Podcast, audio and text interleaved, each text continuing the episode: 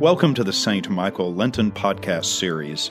My name is Father Greg Pickens, and I'll be leading our meditation today, which includes prayers, a scripture reading, and a reflection on the reading. May you be strengthened for the Lenten journey. Let the words of my mouth and the meditation of my heart be acceptable in your sight, O Lord, my strength and my Redeemer. Strengthen us, O Lord, by your grace, that in your might we may overcome all spiritual enemies, and with pure hearts serve you. Through Jesus Christ our Lord, who lives and reigns with you in the Holy Spirit, one God, forever and ever. Amen. Our reading today is from Mark chapter 2, verses 1 through 12. A few days later, when Jesus again entered Capernaum, the people heard that he had come home. They gathered in such large numbers that there was no room left, not even outside the door, and he preached the word to them. Some men came, bringing to him a paralyzed man carried by four of them. Since they could not get him to Jesus because of the crowd, they made an opening in the roof above Jesus by digging through it, and then lowering the mat the man was lying on. When Jesus saw their faith, he said to the paralyzed man, Son, your sins are forgiven. Now, some teachers of the law were sitting there, thinking to themselves, Why does this fellow talk like that? He's blaspheming. Who can forgive sins but God alone? Immediately, Jesus knew in his spirit that this was what they were thinking in their hearts, and he said to them, Why are you thinking these things? Which is easier to say to this paralyzed man, Your sins are forgiven, or to say, Get up, take your mat, and walk?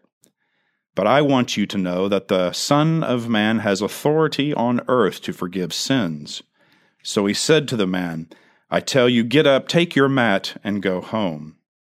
He got up, took his mat, and walked out in full view of them all. This amazed everyone and they praised God, saying, We have never seen anything like this. Here ends the reading.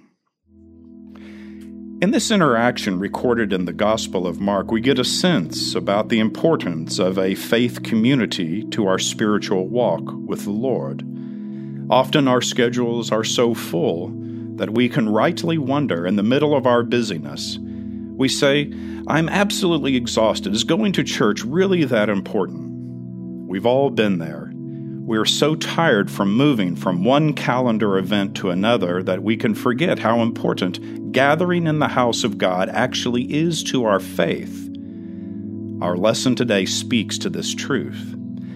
The story opens with a vignette about a paralyzed man. This is an important fact to remember when sorting this story out. In those days, someone who, through no fault of their own, was either born paralyzed or had become paralyzed later in life was always looked upon as a sinner.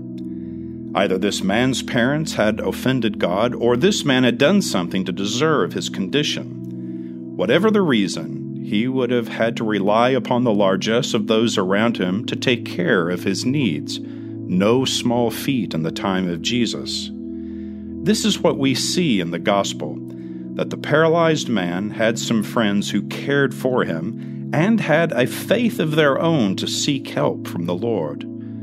This precisely describes a community of faith and how it functions.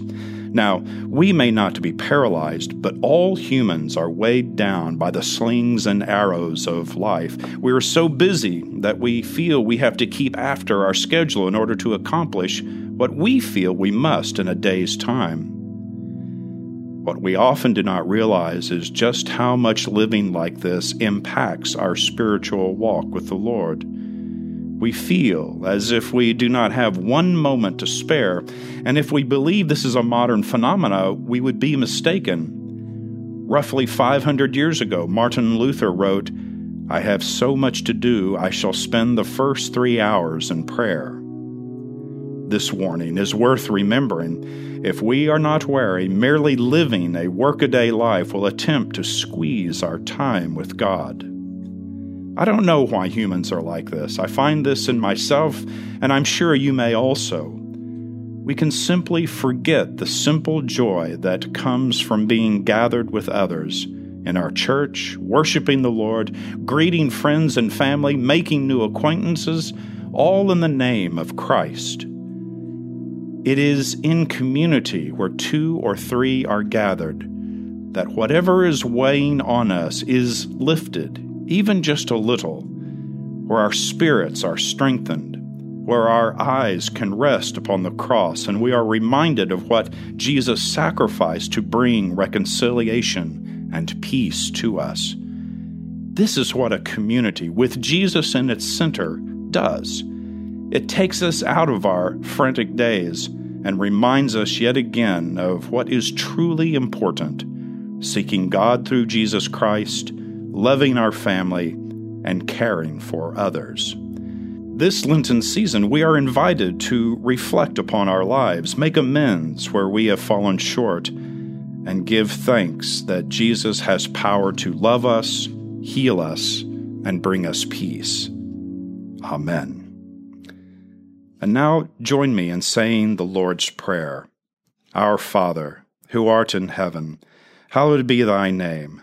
Thy kingdom come, thy will be done on earth as it is in heaven. Give us this day our daily bread, and forgive us our trespasses, as we forgive those who trespass against us. And lead us not into temptation, but deliver us from evil. For thine is the kingdom, and the power, and the glory, for ever and ever. Amen. Heavenly Father, in you we live and move and have our being. We humbly pray you so to guide and govern us by your Holy Spirit, that in all the cares and occupations of our life we may not forget you, but may remember that we are ever walking in your sight. Through Jesus Christ our Lord.